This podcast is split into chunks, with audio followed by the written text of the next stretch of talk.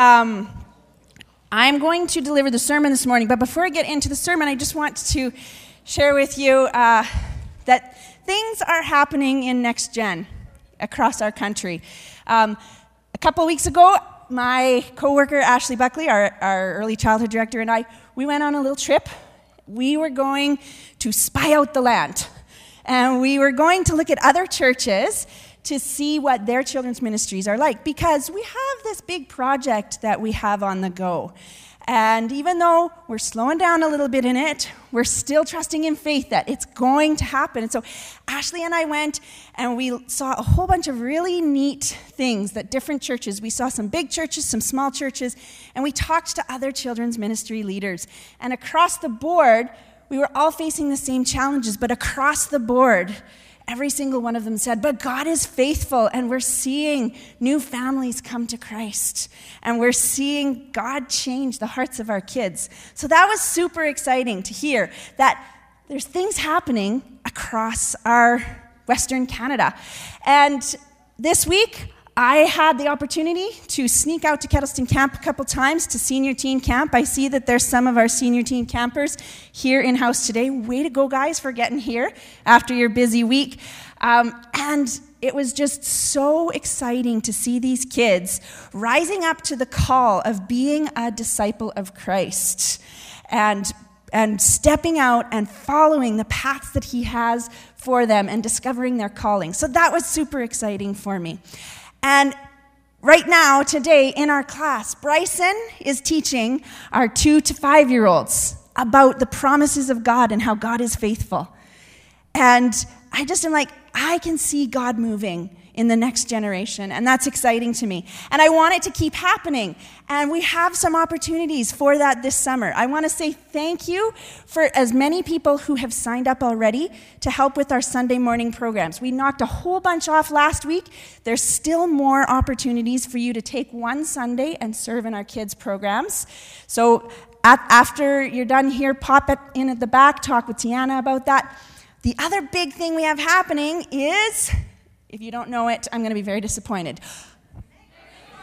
There we go. Yes, I'm an interactive speaker, okay? So you guys are going to have to be answering me sometimes. All right, so Mega Sports Camp. That is a big deal here at Hillcrest. This is our 18th year of doing Mega Sports Camp. And we have had a lot of people sign up for some of the roles, but the biggest thing that we need, the biggest thing that we need is the people who can come and be our huddle leaders. That means you're here all morning, five days a week. But it also means you get to be the ones that have these relationship with the kids, the one-on-ones. You get to share the gospel. Maybe you will be the one that gets to lead a child as they pray to receive Christ as their savior. And that is one of the biggest needs because that is the thing that determines the, the huddle leaders. The how many huddle leaders we have actually determines how many campers we can take. And so, Hillcrest, I would ask you, challenge you, pray, and think about is there a way that from August 14th to 18th, you could make time in your mornings to come and lead a group of children you don't have to do all the main teaching, you're just going off of a guide that we give you. You get to lead them in discussions and just shine God's light for them. So think, pray, and if you're ready to commit or even just have questions, then go to Summer Serve, hillcrestmj.com slash summer serve and send that off to us, fill it in, send it off, and one of us will get back to you to talk about how you could maybe be part of transforming the next generation. All right. So that doesn't count as any of my sermon time, all right? So those of you who are little watchers uh, watching your watch the whole time, we are not starting at 11, we are starting at 11:05. All right. So, and pardon? But Bryson, yeah, Bryson's fine. All right, so I'm apologizing up front again to our, our uh, cameramen because I'm also a mover as I move. So, for those of you that are coming from us at home today, welcome. We're glad you're joining us. I'm sorry if the motion makes you a little sick today. All right. So, we are in a series called My Favorite Bible Story.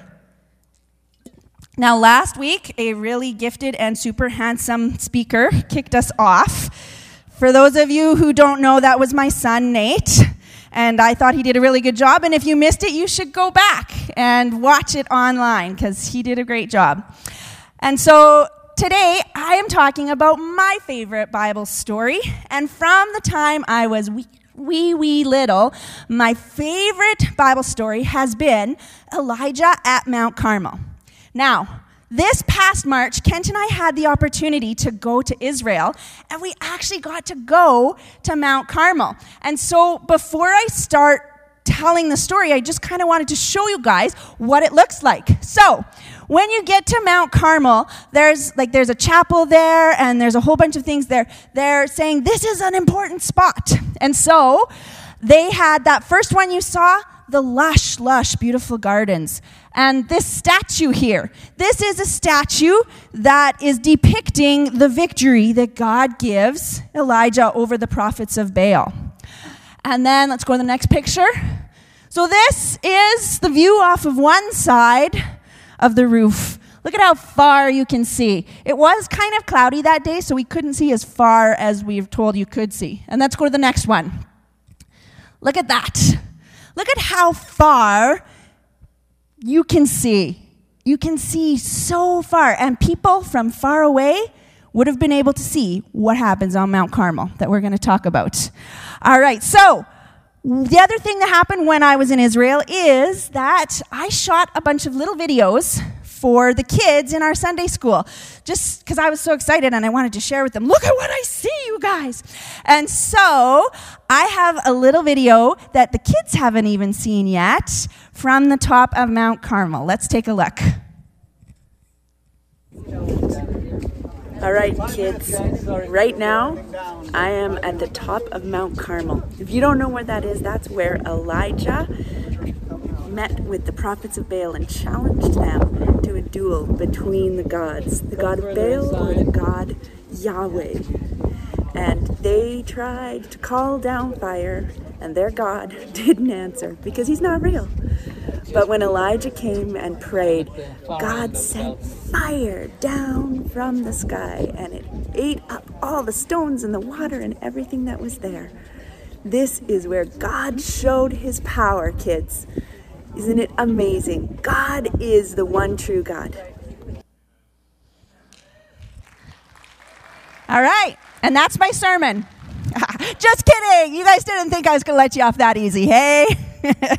There's so much more to the story that I actually want to dig out of it, and that's what we're going to do today. So, to establish some context for this part of God's story, we have to go back all the way to the very beginning. Don't worry, I'm not going to go through everything, but I'm just going to pick up on some key things. So, when God was creating the world and everything in it, He created people to look like Him, to be like Him, to be made in His image. And the purpose that He made us for, in part, was to be in relationship with God. And everything was really good at the start, but it didn't take long for things to change. Adam and Eve chose their own way over God's way. Kids, what is the word we use for choosing our own way over God's way? Sin. That's right. We call that sin. When we choose God's way over our own way, that's sin. And sin broke God's perfect creation. It broke that relationship and it brought separation between God and people. And now all of creation, including you and me, suffer the consequences of that broken relationship. But God had a rescue plan in mind. He had a plan to rescue his people from sin and restore that broken relationship. He started with a special family that grew into a big nation. And who knows, what is the name of that special family that became a nation? Someone has to say it nice and loud. Israel, thank you. All right, Israel. And it was through this relationship that God had with Israel that the people uh, learned so much about his character and his power. And actually, that's when we look at the story of God's people, that's how we can discover his character and his power. So, God had a special relationship with these people, and it was called a covenant. Everyone say covenant. Covenant. Okay, kids, do you remember in the fall we spent a lot of time talking about covenant? And we talked about how a covenant is kind of like a contract where there are conditions and terms. So you do this, and I'll do this, and this is the end result. And so that is kind of like a business deal, right? Well, a covenant is kind of like that, but it's more because with a contract, you can have a contract with someone but no relationship with them. Covenant is all about relationship. It's similar to the contract in that it lays out boundaries and rules and expectations for each party, but it also includes personal commitment to the other person. So, marriage is an example of a covenant. And covenant usually involves promises and sacrifices for the sake of the relationship. And relationship is what God was and still is after with his people. And as a part of this covenant relationship, the one who had spoken creation into existence said to this nation of Israel, I will be your God and you will be my people. Now, we know that God never lies, right? And we know that God is always faithful. And we know that God always keeps his promises. But what about people? Do people always tell the truth? No. Are people always faithful? Do people always keep their promises? Mm-mm. And that is what happened with the Israelites. Even though God had been faithful to them and had done some amazing things for them, like delivering them from slavery in Egypt and giving them a brand new, beautiful land to call their own. You saw that in the pictures the hearts of the people continually turned away from God. They walked the other way. Now, Israel's kings, they did not do a good job of leading the people of Israel to pursue God. And the worst one of them all was a guy named Ahab. And this is what the Bible tells us about Ahab in 1 Kings chapter 16. It says, Ahab did what was evil in the Lord's sight he did more to provoke the Lord's anger than any other of the kings of Israel before him. So, okay, he's got some big strikes against him, hey?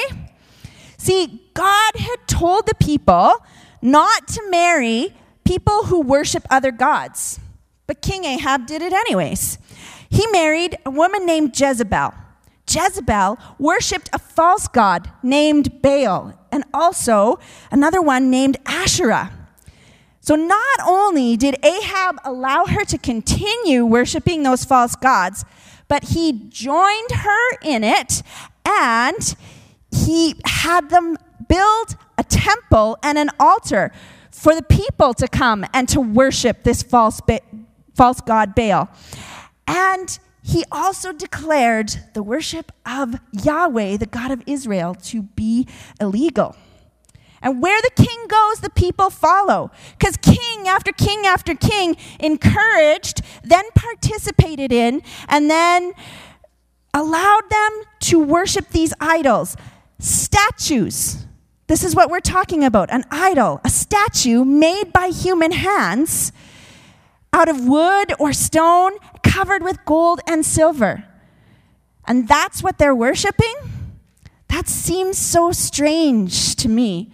In Habakkuk 2 18 to 19, it says, What God is an idol carved by man or, ca- or a cast image that deceives you?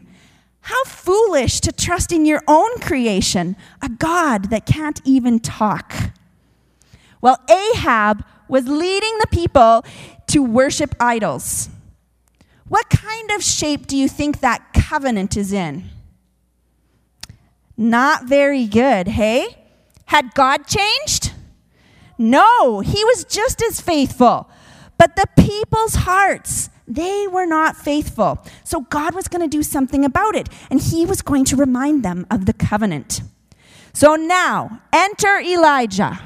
Here he comes. So the Bible tells us that this guy is a Tishbite from Gilead. Now, we, they don't actually know a specific location where this place is. They, they can't actually pinpoint it.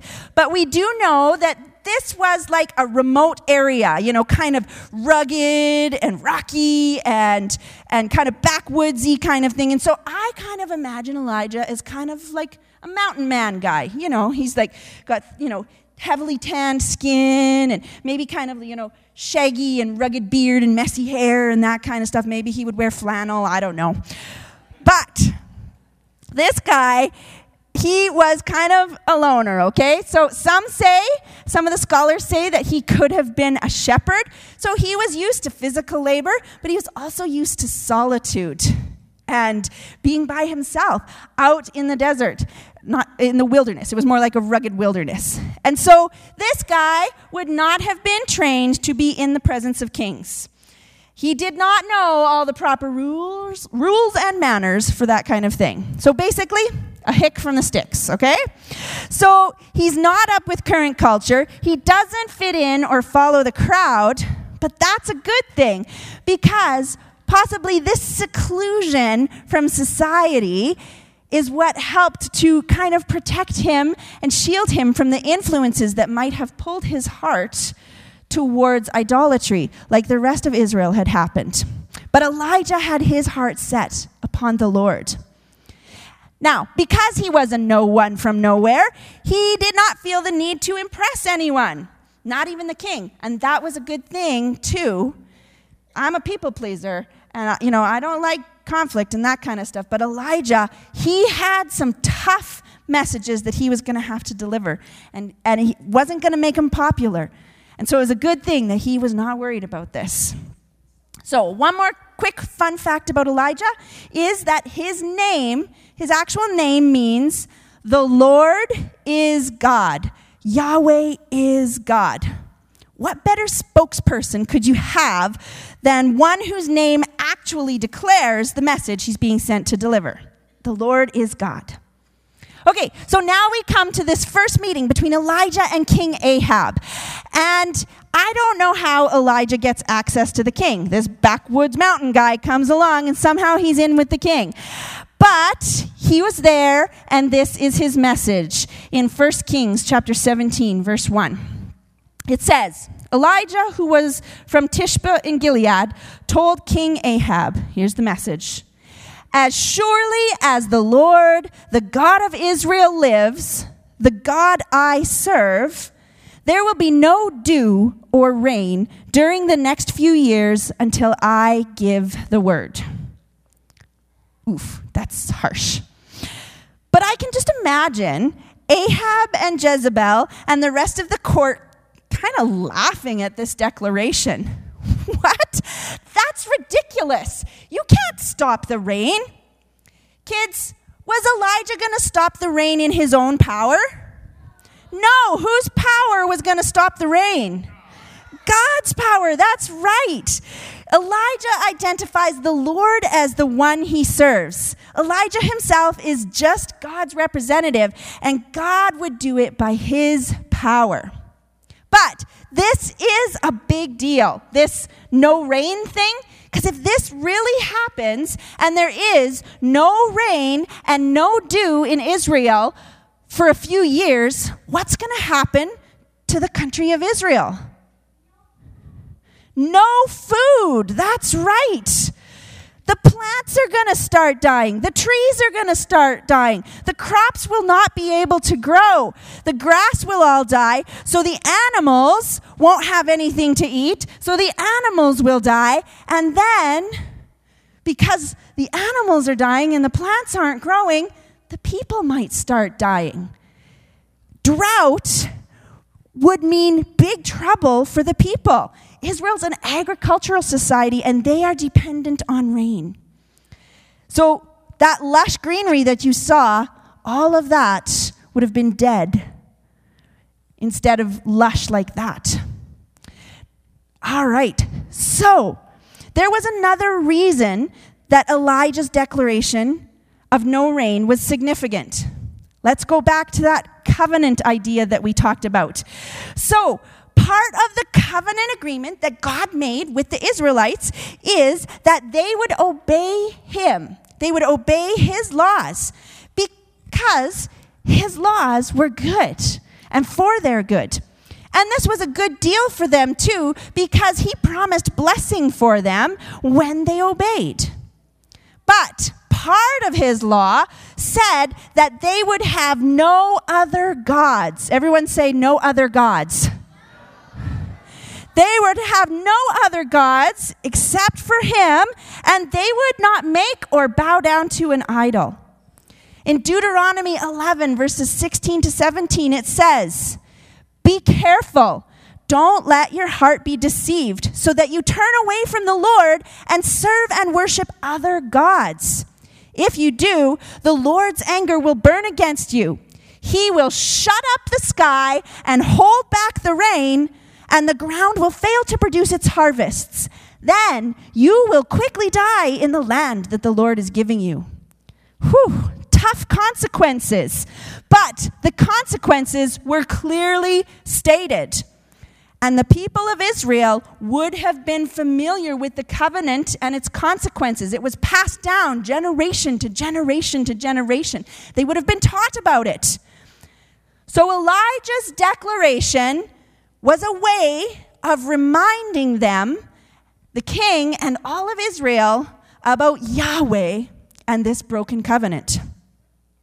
Now, there's one more thing that makes this even more significant this no rain idea. The false god that the people were worshiping, Baal, and his cohort, Asherah, they were known as the gods of rain, storms, and fertility. Okay, so Baal is supposed to be able to make it rain. He's supposed to be able to facilitate the flourishing of the nation by sending rain. An extended drought announced by and brought on by the prophet of Yahweh would make it clear to everyone Baal is not a true God and has no power at all. This is a direct, pointed attack. So, Elijah comes in and he drops this bomb. And then, we don't know what happened, but the next thing we know, God tells him, go hide in the wilderness. And so he goes back to the wilderness. And over the next three years, God hides Elijah. First of all, by a remote brook in the wilderness, and then in a city called Zarephath. Everyone say Zarephath. Oh, good job. And that place was outside the nation of Israel, ironically close to the place where Jezebel grew up. Now, I encourage you, we're not going to go into that part, but I encourage you to go back this week, maybe as a family or just by yourself, and read through that rest of that First Kings chapter 17, because there's some amazing miracles that God does in that time. And he's preparing Elijah for what's to come.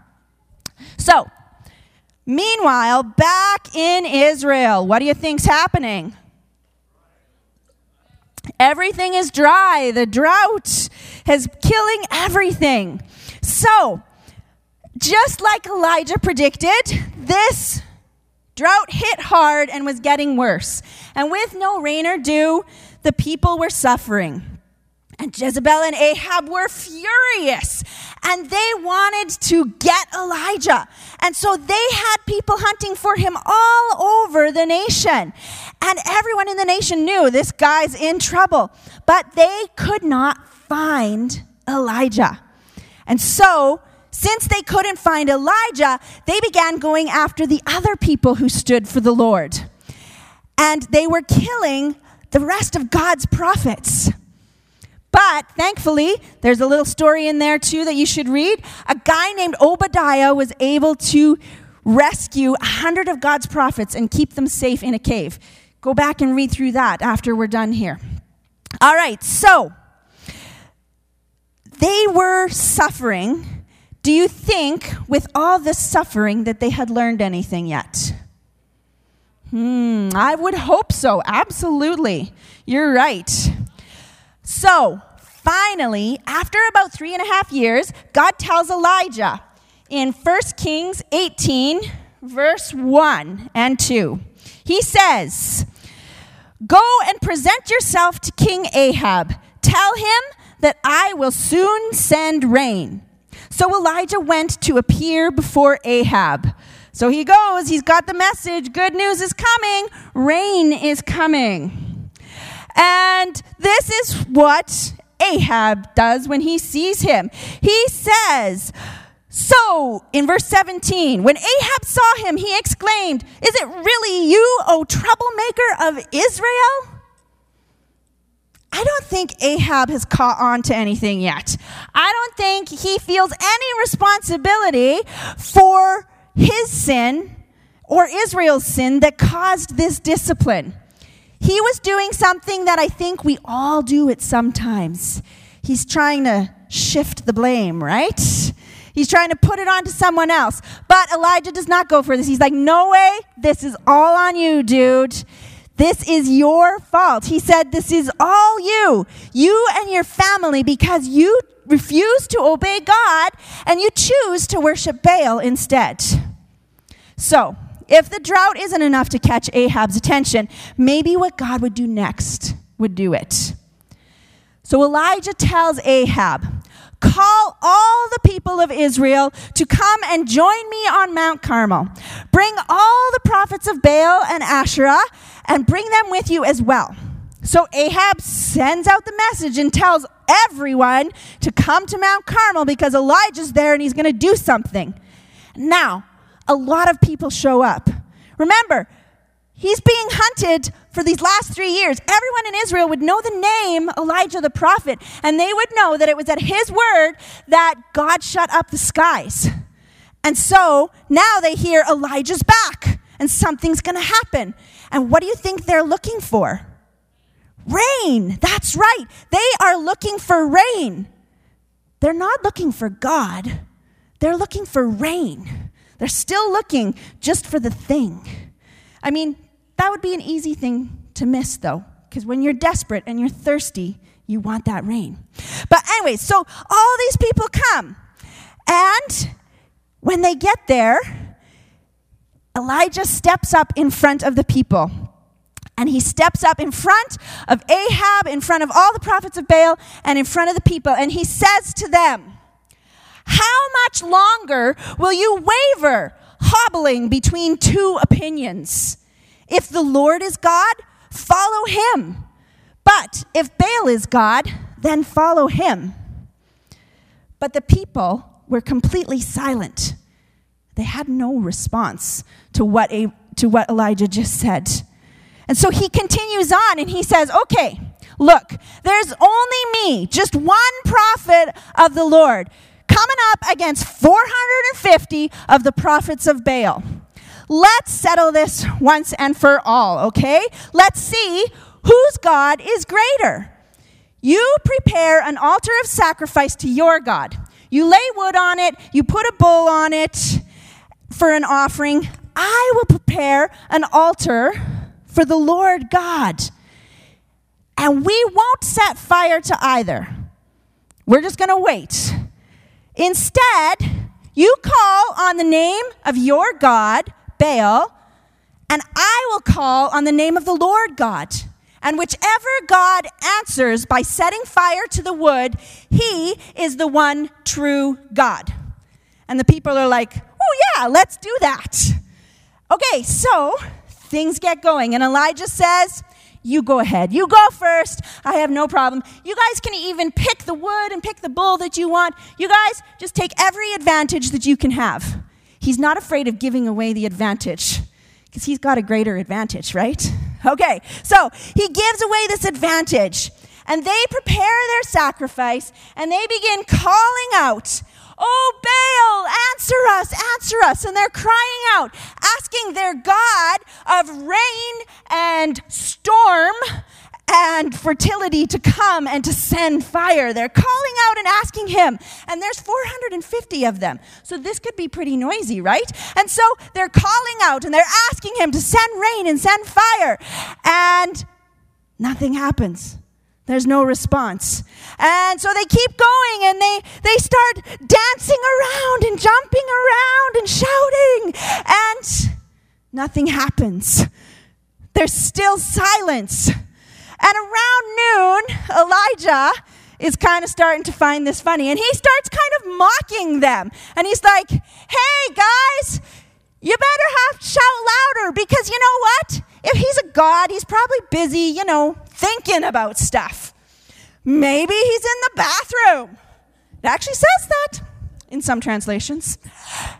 And maybe he's on a trip or sleeping when you need to wake him up.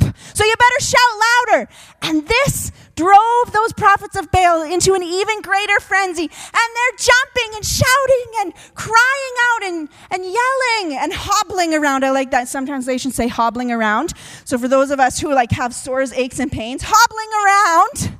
And they start cutting themselves with knives and swords, all in an effort to get the attention of their God. And I love what it says in 18, verse 29. It says, They raved all afternoon until the time of evening sacrifice, but still there was no sound, no reply, no response. Why was there no response? Baal isn't real, and he has no power. He has no power. All right, so now it's Elijah's turn. And he calls all the people of Israel, these people who have just watched Baal's prophets cry and in this crazy frenzy trying to get the attention of their God with no response. They see that and then they come around Elijah as he begins to repair the altar of the Lord, it says. He takes 12 stones, 12, the number of tribes of Israel, and he takes those stones and he rebuilds the altar to the name of Yahweh the Lord. This is another way that he is reminding the people of their history and their covenant relationship with God as we rebuild this altar to the Lord. I'm calling you back to your roots, your history. So then he does an odd thing. After he has built this altar, then he digs a trench around it. He puts the wood on the altar and the bull. That's expected. But then he tells them to go get four large, large jars of water. Now, water is a hot commodity there, right? But he says, get four large jugs of, of water. So, like big jugs. We're, we're not just talking like, you know, milk jug kind of thing. We're talking big jugs of water. And they come and he says, dump it on the sacrifice. And they're like, are you sure? Yep. So he dumps it on the sacrifice. And then he says, Do it again. And do it again. So three times they dump four jugs of water. How many is that, you guys? Three times 12. There you go. Smarty patardy over there. Way to go. All right. So 12 large jars of water have soaked everything the wood, the stones, the bull, even the trench is now full of water. And why do you think Elijah did that? There you go, to prove how powerful God is. Because things don't burn well when they're wet, do they? I imagine Elijah wanted to eliminate any doubt that the source of the fire to come was from Yahweh alone, that there were no tricks here. So, finally, the moment comes, and Elijah fully confident in the ability, the authority, and power of his God, steps forward and says a simple prayer O Lord, God of Abraham, Isaac, and Jacob, prove today that you are Lord in Israel and that I am your servant. prove that I have done all this at your command. O Lord, answer me. Answer me so that these people will know that you, O God, that you, O Lord, are God, and that you have brought them back to yourself. Immediately, the fire falls and it consumes the sacrifice. It consumes the wood. It consumes the rocks and the dust and even the water in the trenches. And I wonder if there wasn't a moment of shocked silence as the reality of what just happened sinks in. And then the people, full of awe and wonder and fear and reverence and repentance, fall down to their knees, the Bible says, with their faces to the ground. And they cry out, The Lord, the Lord is God, Yahweh is God. And in that moment, their eyes are opened and their hearts are being turned back to the only one who is worthy of their worship and their adoration of their entire lives. And they are there crying out to the name of the Lord their God as he turns their hearts back to him. And I don't know how long this Old Testament altar call goes on. But as part of the response to God's amazing power that he has shown, Elijah has all 450 of the prophets of Baal killed as a way of removing their influence from the nation, removing the influence of those who have led the people in idolatry. Now, did you notice? Elijah's prayer didn't have to be crazy and frenzied. He didn't have to drum up a response from God he didn't even ask God for fire. Elijah's heart was for God's people, and his prayer said, God, show your power so that these hearts would turn back to you.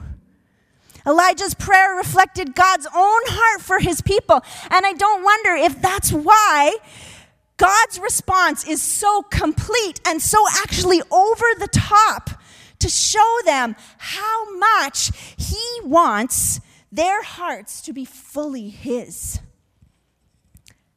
And then, as if that day had not been packed enough with unbelievable events, Elijah reminds Ahab there's something else coming. Because remember, God had said that there would be rain. Rain that blessing that the people had been so desperate for, but weren't ready for until the fire of God had turned their hearts back to Him. And verse 41, it says, turn my page here.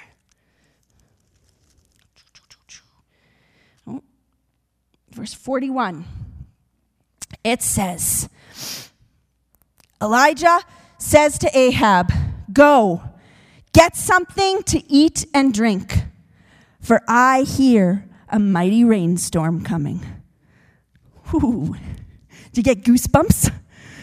I got goosebumps. Every time I practiced it, I got goosebumps. I hear a mighty rain coming. Oh, and so Ahab goes and he eats and he drinks. But Elijah returns to the top of Mount Carmel to pray. Now remember, God had told Elijah the rain is coming. So Elijah's fully confident God is going to answer this prayer. And the Bible tells us that he still goes and he bows down low with his face between his knees and asks the Lord to open the heavens and send rain. After a while, Elijah tells his servant who's with him, he says, Okay, I want you to go and look out toward the sea and tell me if you see anything. Do you see any clouds or anything that looks like a storm brewing? And so the servant goes out and he looks and he looks out and he comes back. No, I don't see anything, Elijah. And so Elijah goes back into prayer and he prays and he prays again. And he sends the guy out again and he goes back and he's like, I don't see anything, Elijah. And so Elijah, six times he sends his servant out. And six times his servant comes back and says, I don't see anything. But six times Elijah returns to his prayer. Take note of this. The last prayer that Elijah prayed, God answered immediately, and his answer was big. But it's not always the way that prayer works, is it? This time, his prayer required an extended time of prayer and a continual time of prayer. Don't give up when your prayers don't get answered right away.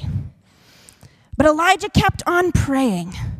And finally, the seventh time he sends that servant out, his servant is out here and he's looking and he's like, Whoa, I see something.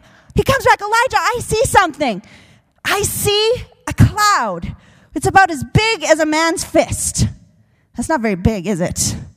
No, especially compared to that big fire that God just sent. But one little tiny cloud is enough for Elijah. And so he gets up and he tells his servant, Go tell Ahab, tell him to get his chariots and get home fast, because rain is coming. And soon the sky grows dark, and the wind starts to blow, and a heavy rain begins to fall. And now I need you all to participate with me and follow my lead.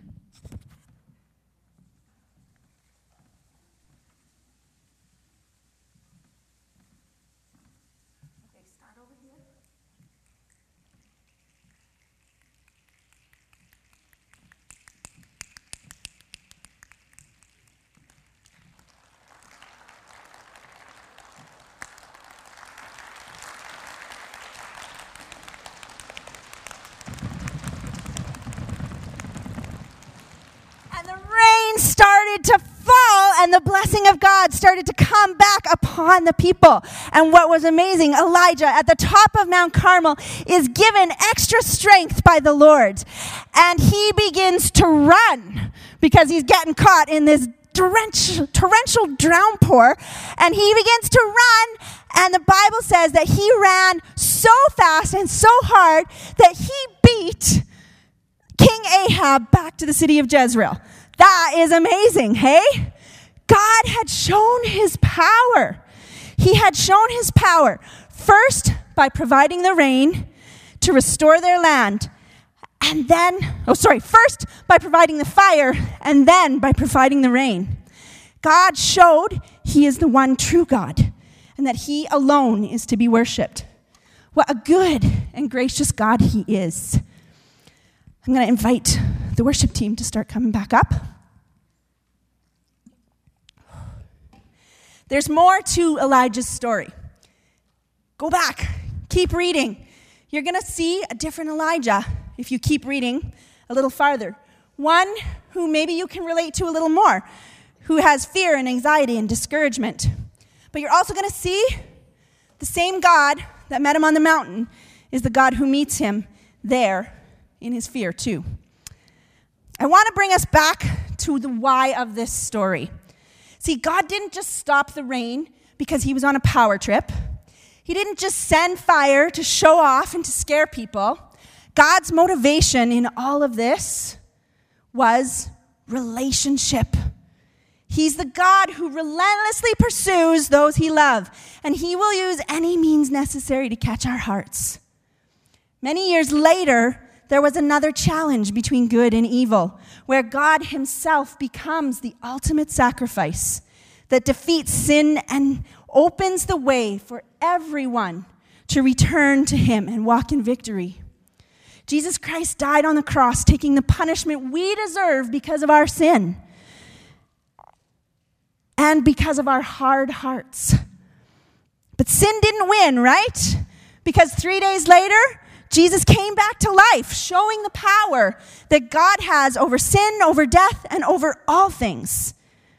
And because of that victory, the invitation is still open to each one of you. Turn your hearts back to God today.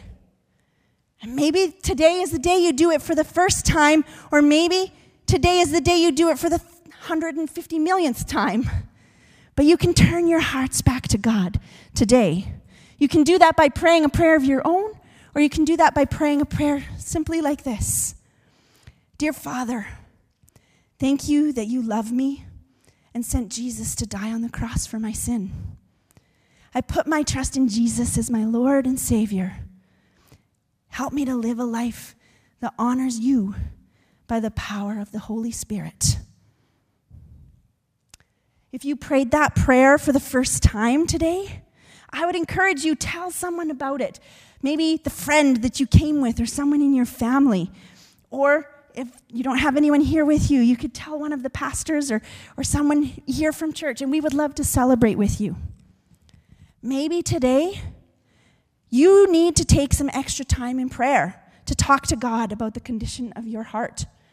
I would encourage you take some time before you leave this space, this place, before you leave your couch at home.